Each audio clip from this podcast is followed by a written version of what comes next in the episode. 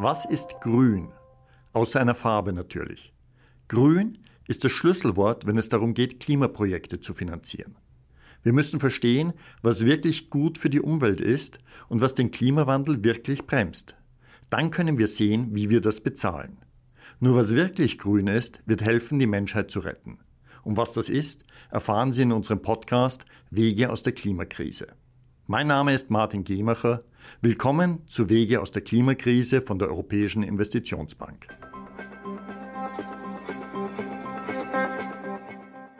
Anders essen. Wie unser Essen das Klima bedroht. Glossar. Blockchain, nachhaltige Ernährung, Klimawandel und Landwirtschaft, Lebensmittelverschwendung. Wir alle lernen von klein auf. Essen und Klima hängen zusammen. Schon Kinder wissen, dass Pflanzen Sonne und Regen zum Wachsen brauchen, dass das Klima also unser Essen beeinflusst. Der Klimawandel stellt diese Beziehung nun auf den Kopf. Was wir essen und wie wir es anbauen, hat einen großen Einfluss auf das Klima. Hier sind wir mittlerweile an einem kritischen Punkt angelangt. Wenn wir den Klimawandel noch aufhalten wollen, sollten wir uns genau überlegen, was wir essen und wie wir es herstellen. Unsere Ernährung ist schon immer auf Kosten unseres Planeten gegangen. Seit Jahrtausenden pflügen, roden und brennen wir die Natur rücksichtslos nieder, um Platz für unsere Nutztiere oder Pflanzen zu schaffen. Damit haben wir uns selbst aber in die Krise geritten. In den letzten 5000 Jahren hat der Mensch die Hälfte der Waldflächen auf der Erde gerodet. Allein im ersten Jahrzehnt dieses Jahrhunderts gingen in den Tropen jedes Jahr sieben Millionen Hektar Wald verloren, hauptsächlich an die Landwirtschaft. Das entspricht etwa einer Fläche so groß wie Irland oder ist so, als würden sie alle zehn Tage einen Wald in der Größe Luxemburgs abholzen. Nun ist Luxemburg zwar klein, aber wir sprechen immerhin von der Fläche eines Landes.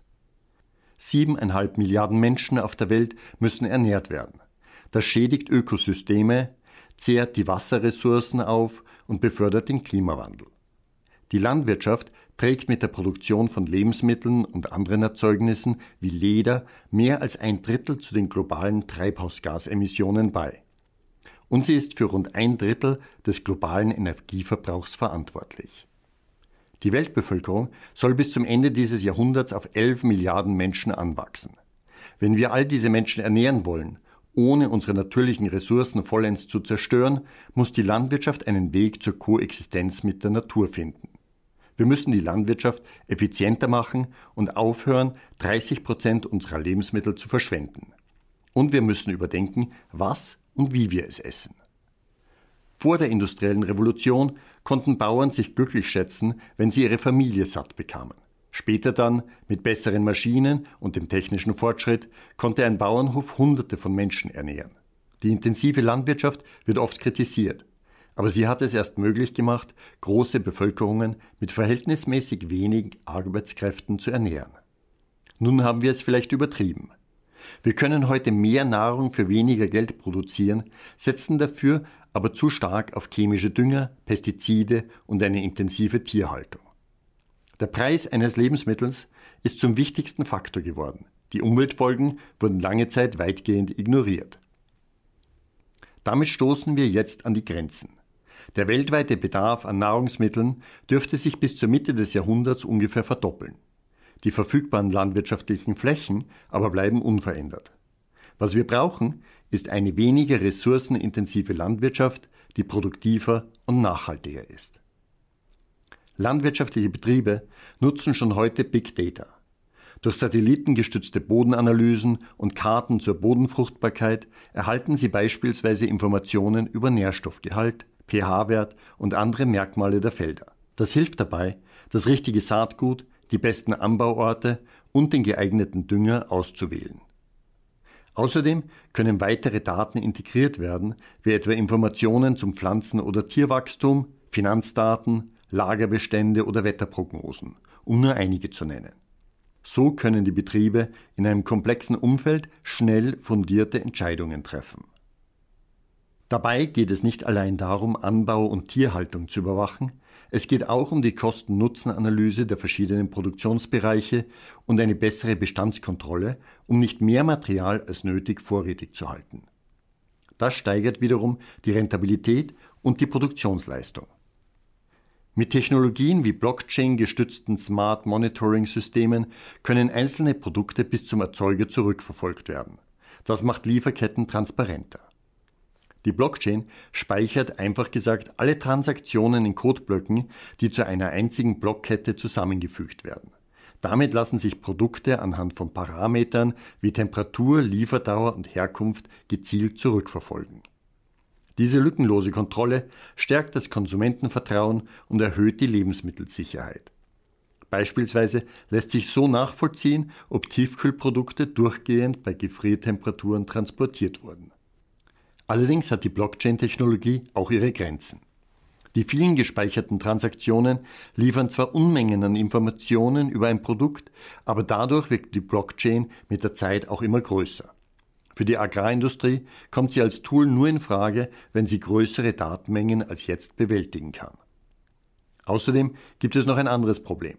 Das letzte, woran Sie bei Hightech-Startups oder Computergenies denken, sind wahrscheinlich Landwirte. In der Europäischen Union sind 56 Prozent von ihnen 55 Jahre oder älter und 31 Prozent gar über 65 Jahre. Die meisten haben ihren Beruf lange vor der Verbreitung digitaler Technologien erlernt. Das bedeutet, dass es in der europäischen Landwirtschaft Zeit für eine Wachablöse wird. Zeit für die jüngere Generation, die in der digitalen Welt aufgewachsen ist und sich in der Regel mit neuen Technologien besser auskennt. Seit den 1960er Jahren ist die weltweite Nahrungsmittelproduktion geradezu explodiert. Laut den Vereinten Nationen hat sich die Produktion von Fleisch und Pflanzenöl seit 1961 verdoppelt und die Kalorien pro Kopf sind um rund ein Drittel gestiegen. Das Problem dabei? Die Fleisch- und Milchproduktion verursacht mehr CO2-Emissionen und verbraucht mehr Land als pflanzliche Eiweißquellen. In Brasilien werden immer wieder Teile des Amazonas-Regenwalds niedergebrannt oder abgeholzt, um Flächen für die Viehhaltung oder den Anbau von Futterpflanzen zu gewinnen. Viehfutter wird meist an einem Ort angebaut und dann anderswo verfüttert. Europa etwa bekommt die Sojabohnen für seine Tiere aus dem Amazonasgebiet. All das vergrößert den ökologischen Fußabdruck von Fleisch. Was sollen wir also tun? Da wir wahrscheinlich kaum alle vegan werden, könnten wir wenigstens aufhören, Essen wegzuwerfen. Die Zahlen hierzu sind erschütternd. Rund 25 bis 30 Prozent der weltweit erzeugten Lebensmittel landen im Müll. Und das sind nicht nur die vollen Teller heikler Kinder.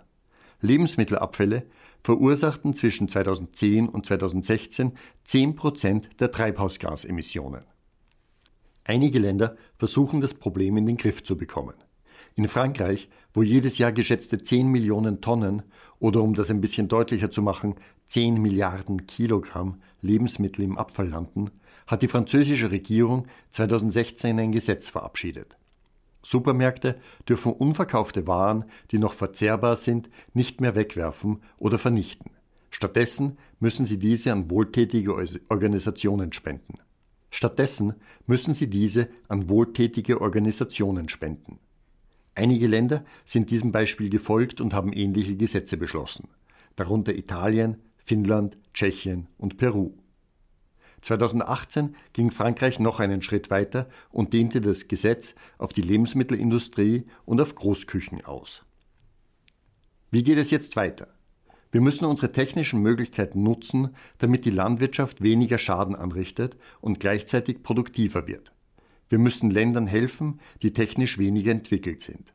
Dafür braucht es Geld und neue Finanzierungsinstrumente für innovative Agrarbetriebe. Ein Beispiel sind Crowdlending-Plattformen. Aber all das wird nur Erfolg haben, wenn uns zwei Dinge klar werden. Wir müssen als Gesellschaft begreifen, was wir mit unseren täglichen Essensentscheidungen anrichten, und wir müssen entsprechend handeln. Also weniger verschwenden oder anders essen. Und für die Politik gilt, sie darf die Landwirtschaft nicht nur als Wirtschaftszweig betrachten, sondern muss auch die Umwelt sehen. Dann kann sie die notwendigen Ziele vorgeben und geeignete Anreize dafür setzen. Und für die Politik gilt, Sie darf die Landwirtschaft nicht nur als Wirtschaftszweig betrachten, sondern muss auch die Umwelt sehen. Dann kann sie die notwendigen Ziele vorgeben und geeignete Anreize dafür setzen. Danke für Ihr Interesse an Wege aus der Klimakrise. Abonnieren Sie unseren Podcast, damit Sie keine Folge verpassen. Wege aus der Klimakrise ist ein Podcast der Europäischen Investitionsbank.